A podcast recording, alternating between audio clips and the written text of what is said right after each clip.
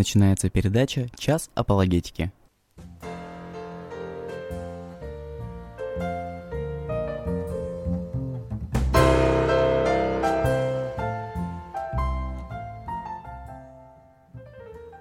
Добрый день, дорогие друзья! В прямом эфире Радио Мария, передача «Час апологетики», которую ведут сотрудники Центра апологетических исследований. Сегодня в эфире сотрудник Центра Дмитрий Розет, и мы с вами продолжим разговор о христианской апологетике, культах и о разных других темах, которые важны для защиты христианской веры. Вы слушаете передачу из архива «Радио Мария». И перед тем, как мы с вами перейдем к сегодняшней нашей э, теме, сегодня э, у меня нет в гостях интересного собеседника, поэтому мы будем общаться с вами. Перед этим несколько важных объявлений, некоторая информация, которая, возможно, будет вам интересна или полезна. Прежде всего, э, буквально вчера пришла печальная новость. Один известный христианский апологет, американский, э, Рави Захариас, скончался, отошел к Господу в возрасте 74 лет. Он боролся с раком в последнее время, и Господь его призвал. Этот человек успел очень много сделать для христианской апологетики. Он довольно много и активно работал в России, и его видео, его материалы есть на русском языке, поэтому э, если вы еще не знакомы с этой фамилией, с этим именем, Рави Захариас, э, то я искренне советовал бы вам найти его видеозаписи или печатные материалы э, на русском языке или на английском, если вы слушаете и читаете по-английски, и познакомиться с ними. Уверен, что это будет вам очень э, полезно. Я уже упомянул по поводу канала в Telegram. Э, на самом деле канал существует довольно давно. Э, его аудитория не очень быстро растет, но тем не менее он существует. Найти нас можно поиском по названию центра, Центр апологетических, исследований. А, собственно, название канала, ник CFAR Rus, C-F-A-R Rus, Рус. Вот. И в этом канале мы публикуем самые, э, самые свежие новости и ссылочки на материалы, которые, возможно, будут интересны. Поэтому, если вы пользуетесь Telegram, то подключайтесь, э, и э, эта информация будет всегда у вас под рукой. И, кроме того, продолжается наша программа в прямом эфире, которая выходит каждый вторник на YouTube, на канале Центра политических исследований – программа называется «Аргумент», выходит каждый вторник в 7 часов. И в этой программе мы тоже освещаем важные вопросы христианской апологетики, э, насущные, иногда более исторические.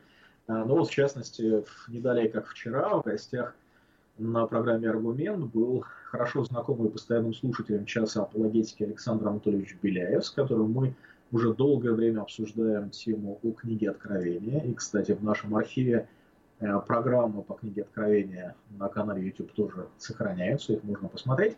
Но вчера Александр Анатольевич приходил к нам э, в программу «Аргумент», э, и мы общались на очень животрепещущую тему, которая называется «COVID-19 и апокалипсис Иоанна». Иными словами, Александр Анатольевич поделился с нами мыслями, информацией о том, каким образом сейчас в наше время – люди привязывают а, информацию или слова из Откровения, книги Откровения к тому, что происходит вокруг. Сделал несколько очень интересных выводов и сказал несколько очень важных слов, которые, мне кажется, э, людям необходимо услышать в наше время. Поэтому если рядом с вами есть люди, которые э, неумеренно, с неумеренным энтузиазмом относятся к апокалиптическим предсказаниям и пытаются использовать книгу Откровения как некий источник сведений о эпидемии э, коронавируса, которая постигла наш мир, то вот, мне кажется, вам обязательно стоит послушать эту программу и дать ее послушать э, другим людям. И э, в предыдущий вторник, неделю назад, руководитель нашего центра Павел Николаевич Тлеров выходил в эфир с программой, которая называлась «Достаточно основания веры». И суть ее заключалась в вопросе, является ли вера разумной, если она не подкреплена рациональными аргументами, каково достаточное основание нашей христианской веры.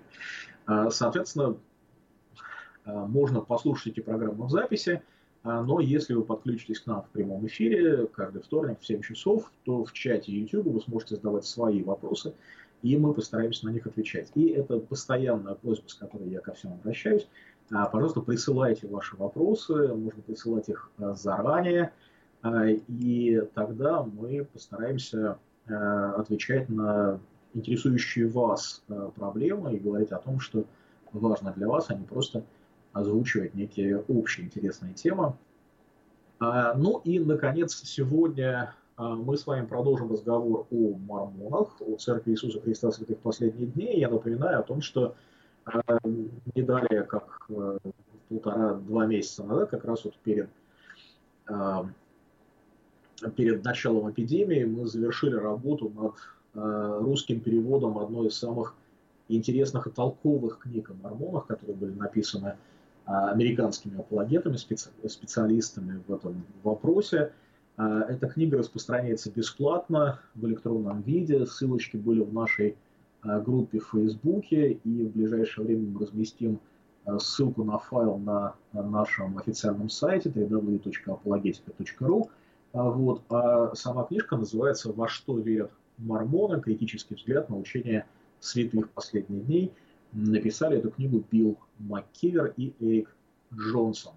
Э, эта книга, конечно, не исчерпывает тему о мормонах, это скорее такое введение в мормоноведение, но особенность этой книги в том, что она очень богато снабжена ссылками на оригинальные источники, на первые источники, и когда мы переводили книгу на русский язык, мы постарались найти как можно больше а, русскоязычных источников а, изданий самой Мормонской церкви, э, для того, чтобы вы могли быть уверены, что то, о чем идет речь в этой книге, это на самом деле не выдумки, это не какие-то искажения при переводе, это реальные материалы, которыми а, пользуются мормоны для проповеди и изучения своего вероучения, своих своей религии.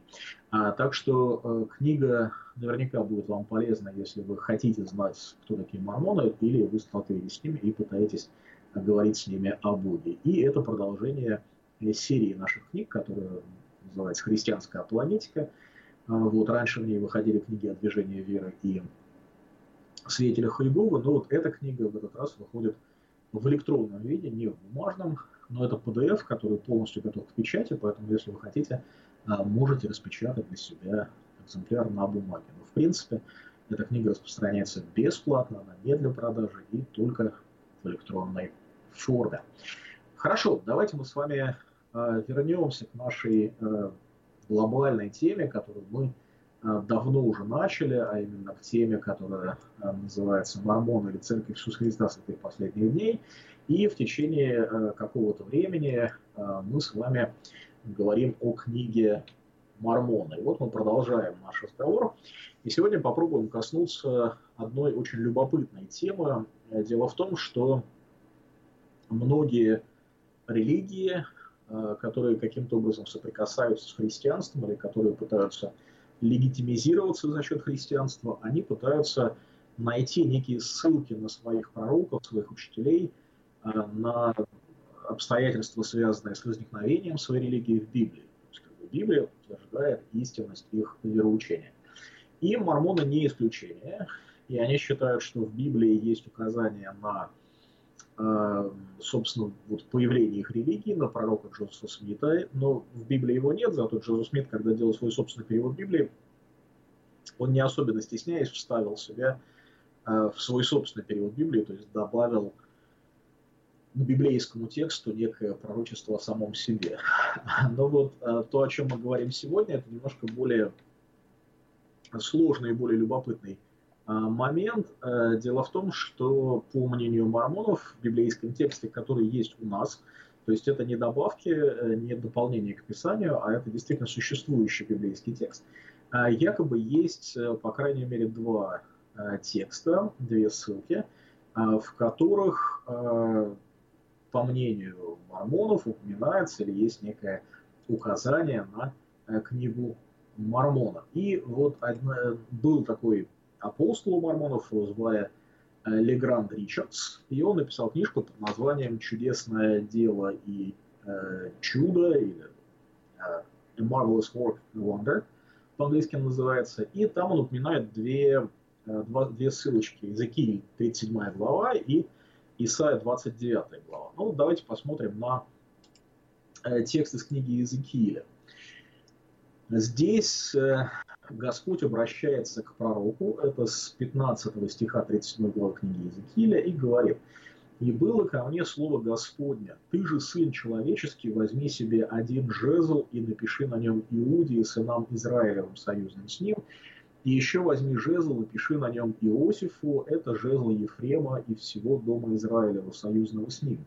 И сложи их у себя один с другим в один жезл, чтобы они в руке твоей а, были одно. И когда спросят у тебя сына народа твоего, не объяснишь ли нам, что это у тебя, тогда скажи им, так говорит Господь Бог, вот я возьму жезл Иосифов, который в руке Ефрема и союзно с ним Карен Израилевых, и приложу их к нему, к жезлу Иуды, и сделаю их одним жезлом, и будут одно в руке моей. А, ну и, собственно, так далее. А в чем идея? Вот когда смотришь на этот текст, э, совершенно не очевидно, что здесь речь идет э, не то, что о книге Мормона, а вообще о какой-то книге. А, но мифология, которую создала Мормонская церковь, такова, что под жезлом имеется в виду такой вот деревянный стержень, на который в древности накручивался текст папируса или пергамента, то есть, иными словами, некий вот свиток.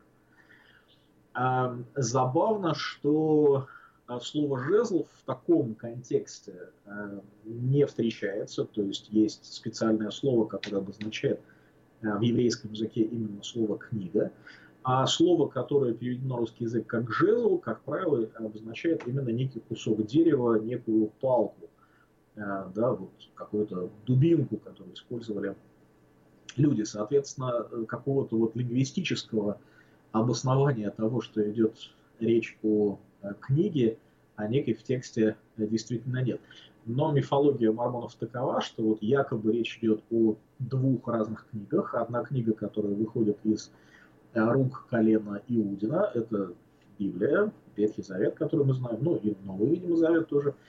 А вторая книга – это книга, которая написана э, потомками Иосифа. Вот мормоны считают, что те люди, которые поселились на американском континенте, нефийцы, которые стали авторами книги Мормона были как раз пророками, э, прошу прощения, потомками Иосифа. То есть книга Мормона это как бы вот некое выполнение пророчества из книги Иезекииля о том, что будет э, вторая книга, будет второй источник. Их надо сложить вместе, и тогда все получится замечательно. Ну вот э, здесь возникает огромное количество проблем э, и лингвистических, и э, всяких разных, но сами мормоны достаточно активно об этом пишут. Тот, тот же самый а, апостол мормонов Легран Ричардс комментировал вопрос таким образом. В древние времена существовал обычай писать на пергаменте и накручивать его на жезл. Таким образом, когда была дана эта заповедь, она была равносильна указанию писать две книги или две истории. Если считать, что Библия жезл Иуды, то где жезл Иосиф? Могло ли это обетование найти более простое и совершенное исполнение, нежели через появление книги Мормона? пока кто-нибудь не сможет объяснить, где находится летопись Иосифа, претензии книги Мормона на то, что она является жезлом Иосифа, остаются неопровергнутыми. Ну, на самом деле, очень странное заявление, потому что, э, с одной стороны, э, как бы достоверность книги Мормона, она ниже нуля, и мы уже говорили о том, э, почему это так, то есть мало того, что абсолютно недоказанным является тезис, что книга Мормона имеет какое-то отношение к колену Иосифа, так она, скорее всего, является еще и плодом воображения Э, молодого э, юноши, жившего э, в штате Нью-Йорк в начале XIX века, которого звали Джозеф Смит. То есть она, собственно, не является вообще древним писанием, это некое современное сочинение. И сама вот эта вот постановка вопроса, что типа пока кто-то не найдет другого, более хорошего кандидата на роль жезла Иосифа, книга Мормона, как бы должна просто вот она является единственным кандидатом на эту роль. Но книга Мормона точно не является кандидатом на эту роль, потому что а, это действительно современное сочинение, не имеющее никакой древней истории. А, и кроме того, как я уже сказал, сам текст, э, он вообще не имеет никакого отношения к книге. Да, речь идет на самом деле именно о э, двух царствах, о Южном царстве и Северном царстве, который, на которое разделился Израиль. И речь идет именно о э, соединении э, вот этого Южного и Северного царства в одно в руках книги. Здесь вообще совершенно не об этом. Вот.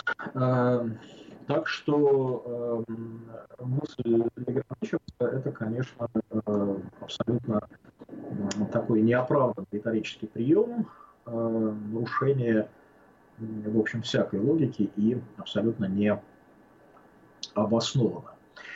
А, и, э, соответственно, э, в более позднее время, уже в 1977 году, в официальном журнале Мормонской церкви, который называется «Энзайн», эм, доцент э, палеолингвистики, сотрудник Мормонского университета имени Бригама Янга, которого э, звали Кейт Мессерви, написал целую статью, в которой пытался доказать, что э, еврейское слово, использованное в 37 главе книги Языки, нельзя переводить как жезл, и но что на самом деле речь вообще идет не о жезле, не о палке, а о табличке для письма, которая покрыта воском, и на котором на этом восковом слое выцарапывали какие-то э, какие тексты. А, и а, даже если мы согласимся с его доводами, что, в общем-то, на самом деле достаточно с моей точки зрения, натянуто и э, мало имеет отношения к действительности, но если даже мы предположим, что Мессерви прав, и речь идет о некой вот деревянной конструкции, покрытой воском, э, то это еще не означает, что вот слово, которое использовано там, которое означает э, некий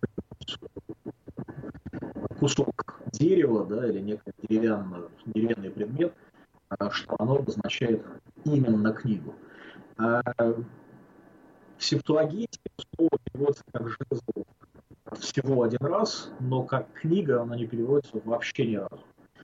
И в э, библейском иврите есть слово, которое специально обозначает как раз доску, табличку или скрижаль. А, то есть в этом смысле брать некое вот слово, которые имеют общее значение дерева, пускай даже слово «жезл», как не очень удачный перевод, но делать из этого вывод, что оно обозначает книга, при наличии других более конкретных слов, более удачных и более подходящих, это по меньшей мере достаточно странно. То есть, если даже мы признаем перевод, который существует в синодальном переводе, в септуагинте, не совсем корректным, в лучшем случае у нас получится вариант возьму Иуды, положу к нему дерево Иосифа, и будут одно в руке моей. Какая, э, какая книга здесь совершенно непонятно. Упоминание книги можно найти здесь только очень-очень захотев это сделать. Речь, как я уже говорил, э, идет о восстановлении, о воссоединении Южного и Северного царства, и символизирует это восстановление неких два деревянных предмета. Неважно, какой они формы в виде дощечек, в виде а, жезлов, в виде палок, в виде каких-то там царских посохов. Вообще не важно. Важно, что сам контекст, о котором в книге про Иезекииля, не имеет никакого отношения ни к Северной Америке, ни к Центральной Америке, ни к сочинениям мифических нефийцев. И единственная надпись, которую Бог повелевает сделать на а, этих предметах, это, собственно, имена а, племен, а, то есть имена племен союзных с Иудой, имена племен союзных с Иосифом. То есть никаких других надписей на этом деревянном предмете, в общем-то, быть не должно. И есть еще одно соображение, а, в силу которого это пророчество ну, невозможно применить к книге Мормона. Дело в том, что если мы внимательно почитаем слова пророка Иезекииля, там очень конкретно сказано, что жезл, который должен изготовить пророк, это жезл в руке Ефрема и союзных с ним колен Израиля. В руке Ефрема, еще раз подчеркну. Но в книге Мормона сам Джозеф Смит, а это было за много лет до того, как жили Легран Ричардс и э, Кейт Мистерия, написал, что пресловутые потомки Леги нефийцы, которые написали якобы по мифологии мормонов книгу Мормона, они происходили не из полуколена Ефремова, а из полуколена Манасия. То есть, несмотря на то, что они были потомками Иосифа, но они происходили из другого полуколена. То есть еще и по этой причине а, привязать книгу Мормона к 37 главе книги Иезекииля невозможно. Даже если бы в этой главе шла речь о книге, то это явно не книга Мормона. И если вам интересно, можно посмотреть, в 10 главе книги Алмы Э, в Мормона говорится о том, что потомки, э, что нефийцы, потомки Леги, они были э, как раз из рода Манассия. Второй отрывок, который Легран Ричард находит в Писании, где, в Библии, где якобы говорится о книге Мормона, это 29 глава книги пророка Исаии с 1 по 4 и с 11 по 14 стих. И там сказано – Э, горе Ариилу, Ариилу, городу, в котором жил Давид, приложите год к году, пусть заколают жертвы, но я стесню Ариил, и будет плач и сетование, и он останется у меня, как Ариил. Я расположусь станом вокруг тебя, и стесню тебя стражей наблюдательную, и воздвигну против тебя укрепления, и будешь унижен, из земли будешь говорить, уха будет речь твоя из-под праха, и глаз твой будет, как голос чревовещателя, из-под праха шептать будет речь твоя. И всякое пророчество для вас тоже, что слова в запечатанной книге, которые подают умеющему читать книгу и говорят, прочитай ее, и тот отвечает, я не могу, потому что она запечатана, и передают книгу тому, кто читать не умеет, и говорят, прочитай ее, а тот отвечает, я не умею читать.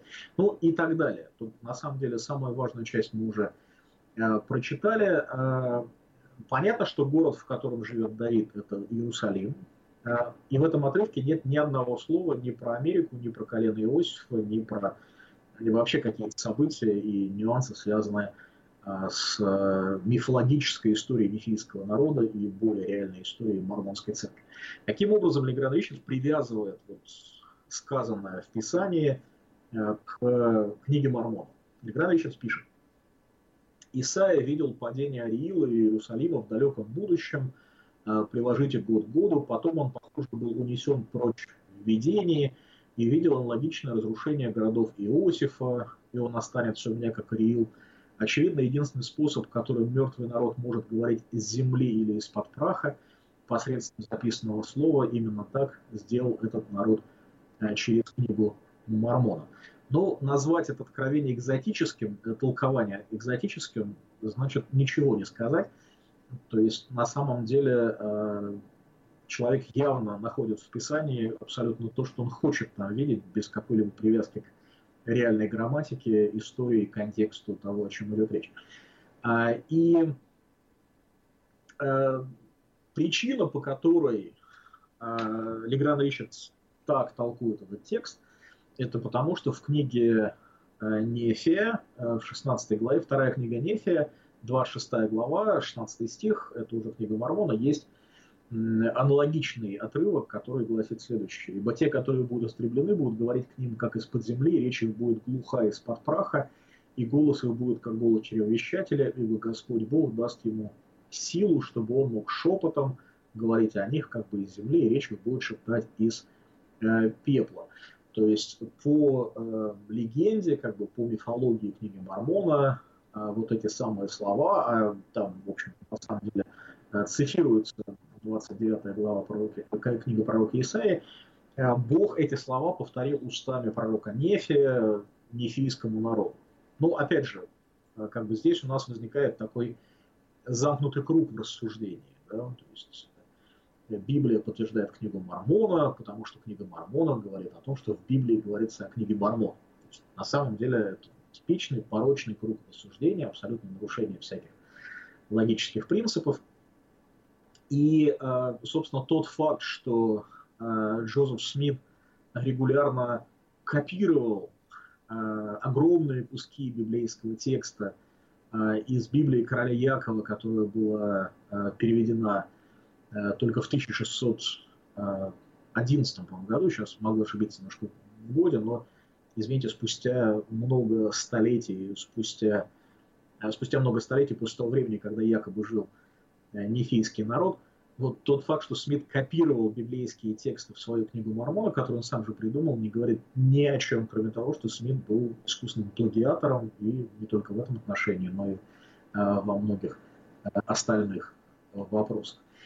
Но интересно, что когда Смит копировал текст из перевода короля Якова, устаревший английский язык которому к тому времени уже было 200 с лишним лет, э, он сыграл нехорошую шутку с Джозефом Смитом и еще более нехорошую шутку он сыграл потом э, с вот этим вот апостолом Граном Ричардсом, который увидел в этих словах пророчество о книге Мормон. Дело в том, что английская идиома, э, которую вставили они в, ставил Смит в свой текст книги Мормона, а именно там дословный перевод такой, э, как э, того, у кого есть знакомый дух.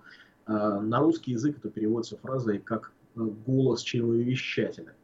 На самом деле вот эта фраза, это идиома, которая указывает на некроманта, то есть на человека, который вызывает мертвых. То есть на самом деле в оригинале говорится о том, что и голос этих, этого, о ком идет речь, будет как голос вызывателя Э, духа умерших. А, но, судя по всему, Ричардс просто не уловил сути идиома, равно как и Смит просто механически скопировал этот текст из Библии Короля Якова в свою, в текст книги Мормона, и поэтому э, Ричардс, ничтоже сумняшися, э, понимает этот оборот совершенно буквально, как указание на сходство библейского текста и книги Мормона, и пишет, поистине она, книга Мормона, обладает знакомым духом, ибо содержит слова пророков Бога Израилю. Ну, на самом деле странно а, сравнивать истинное пророчество с голосом некроманта и вызывателя духов, тем более, что Писание а, постоянно обличает эту практику, осуждает ее и говорит о том, что Богу ненавистны люди, которые это делают. О чем на самом деле идет речь а, в тексте а, пророка Исаии в 29 главе? Речь, конечно, идет об Иерусалиме, который будет осажден врагами – и повержен в прах. Слова пророка изображают город как человека, который бросен на, брошен на землю лицом, э, так что сапог победителя втаптывает его лицо в грязь, в пыль, и через, э, этот грязь, через эту грязь, через эту пыль голос побежденного звучит как голос призрака, э, как голос умершего, как что-то потустороннее. И смысл загадочного оборота, и он останется у меня как Ариил, не имеет никакого отношения ко всем этим мистическим, экзотическим, эзотерическим толкованиям, а, к которым прибегает Легран Ричардс. А, Исайя никуда не уносится ни в каких видениях, тем более, что ну, вот, толковать один и тот же текст, один и тот же контекст, говоря, что в первом предложении он остается здесь, а во втором он уносится куда-то в видение, это по меньшей мере – Э, странно и открывает простор для э, искажения текста, а не для его понимания. Но, тем не менее, у этих слов есть совершенно простой и понятный смысл. Исаия никуда не уносится, он просто обыгрывает значение пророческого имени Ариил, которым называет Иерусалим. Многие толкователи считают, что э, в конце второго стиха Исаия использует это значение, это слово в значении алтарь или место для сжигания жертвоприношений. Ну, вот, подтверждение этого можно найти в сходном месте, аналогичном языке или 43.15. И в таком случае мысль пророка, вот, действительная мысль, о которой идет речь в 29 главе, звучала бы таким образом, и он будет для меня как жертвенник. Да, то есть вот происходит нечто страшное с э, Иерусалимом, который э, Исаия называет пророчески Ариилом, говорит, что это место, этот город будет для меня как жертвенник. И такое толкование совершенно замечательно сочетается со смыслом текста, с контекстом и не требует э, прибегать к каким-то вот совершенно иномирным эзотерическим э, толкованиям. Ну и еще один текст, э, на который мормоны рассылаются, давайте мы его посмотрим. Это э, второе послание к Коринфянам, 13 глава, первый стих. Тут немножко забавная такая ситуация. Фраза звучит таким образом.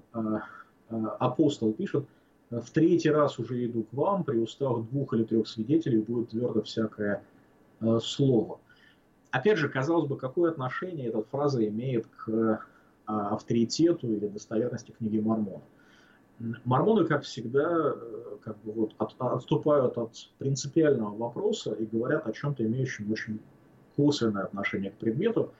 суть мысли такова, что Библия это как бы один свидетель.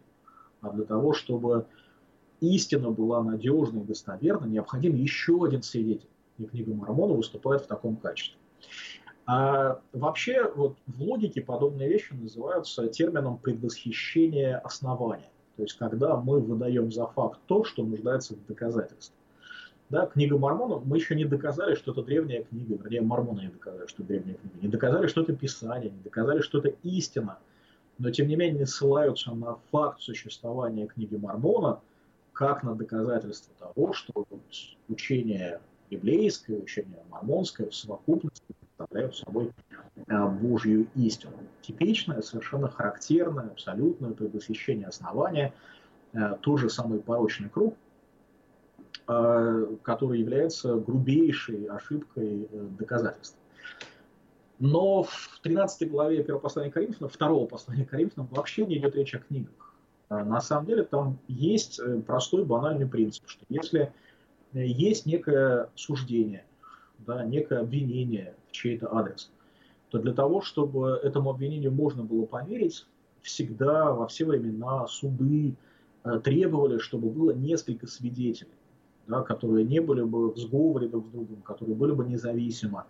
И чем больше этих свидетелей независимых, тем более надежно э, можно воспроизвести ситуацию и понять, насколько виноват тот или иной человек, и действительно воздать ему должное и приговорить его к справедливому наказанию. Вот об этом идет речь. А, и, соответственно, поскольку второе послание к Коринфянам – это э, послание, в котором апостол Павел заочно очень серьезно и болезненно спорит со своими адресатами, которые уже, в общем, не хотят признавать его апостолом, сомневаются в том, что э, он говорит правильные вещи, то контекст именно такой. Да, э, он говорит, в третий раз иду к вам, при устах двух или трех свидетелей будет верно всякое слово. Э, то есть он на самом деле даже имеет в виду не других свидетелей, он говорит, что я прихожу к вам снова и снова, и вы получите еще одну возможность убедиться, что я прав. И он говорит, я предварял и предваряю, как бы находясь у вас второй раз, и теперь отсутствую, пишу прежде согрешившим и всем прочим, что когда опять приду, не пощажу, вы ищете доказательства на то, Христос ли говорит во мне, он не бессилен для вас, но член вас, и так далее. То есть там контекст, э, контекст этого э, текста, этих слов Павла, апостола, это доказательство того, что он апостол. Никакого отношения к книге Мормона это не имеет. И если мы даже оставим в стороне вот эти вот все э, логические ошибки, с которыми сопряжены подобные рассуждения, то этот текст притянуть за уши к доказательству истинности книги Мормона совершенно невозможно, потому что сам по себе принцип – это принцип судебный, принцип юридический, принцип доказательства невиновности или виновности. Он никогда не распространялся на доказательство достоверности никаких священных книг э, и э, так далее. И, э, соответственно, э, Э, вот мы с вами подходим вплотную к очень важной теме, о которой будем говорить уже в следующий раз, потому что наше время э, быстро подходит к концу. Э, на самом деле все вот эти рассуждения не имеют абсолютно никакого смысла, потому что есть очень простой банальный факт. Книга Мормона и Библия противоречат друг другу. Они кардинально расходятся во многих моментах. Они смотрят на вещи по-разному. Иногда книга Мормона цитирует библейский текст с искажениями и утверждает вещи, которые Библия отрицает. Поэтому даже если бы э, книга Мормона и Библия, э, вот о них э, шла речь как о книгах у пророка Иезекииля, их нельзя было бы сложить вместе, чтобы они были одним жезлом в руке пророка, потому что они просто расходятся друг с другом, они несовместимы. Да, собственно говоря, и сами мормоны говорят о том, что Библия искажена и из нее утрачены многие драгоценные важные моменты. И, как говорил один из их первых пророков, апостолов точнее, Орсон Прат, кто знает, сохранился ли хотя бы один стих Библии в том виде, в котором был в начале. То есть совершенно непонятно, что именно они собираются складывать друг с другом, если Библии они не доверяют. Итак, мы с вами сегодня говорили вот об этих удивительных, непонятных и странных обоснованиях, которые мормоны приводят в пользу того, что книга Мормона является вдохновенным дополнением Писания, ссылаясь на Библию в качестве доказательства книги Мормона, мы увидели, что э, в действительности э, эти доказательства ничего не стоят, они, в общем-то, построены на песке. А, вот. И в следующий раз мы поговорим уже о книге Мормона. А на сегодня наше время истекло. Большое спасибо за то, что были э, с нами. Вы слушали программу «Час апологетики». Оставайтесь с миром, будьте здоровы, храните себя, своих близких, служите Господу с радостью.